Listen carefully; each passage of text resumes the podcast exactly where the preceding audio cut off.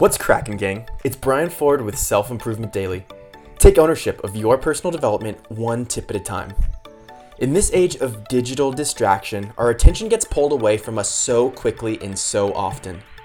It often means that we don't truly engage in the moment because our brain is trying to do so many things at once, and we start losing quality. This is an issue I've seen in others and within myself that I'd love to address. In my mind, someone that masters this is Gary Vaynerchuk. Something I admire about him is the way he can take the time to connect with people on an individual basis.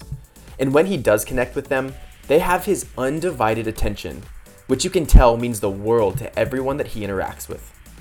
I want to point out a few things that Gary does that will help us all be a little more invested in everything we do.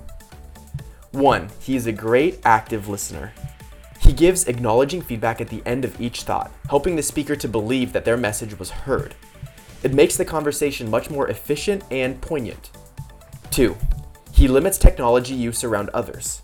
Before an interview or meeting, you see him doing his thing on his phone, but then before he starts, he puts his phone away and enters the conversation completely. And three, when he is on his phone or busy doing something else, he's not shy to ask someone to repeat themselves. In doing this, you know that he cares about everything you have to say and wants to make sure that he doesn't miss a word.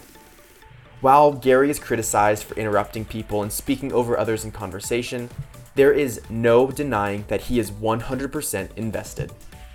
Thanks for listening, and give those three tidbits a try in your next conversation, just to see how it goes.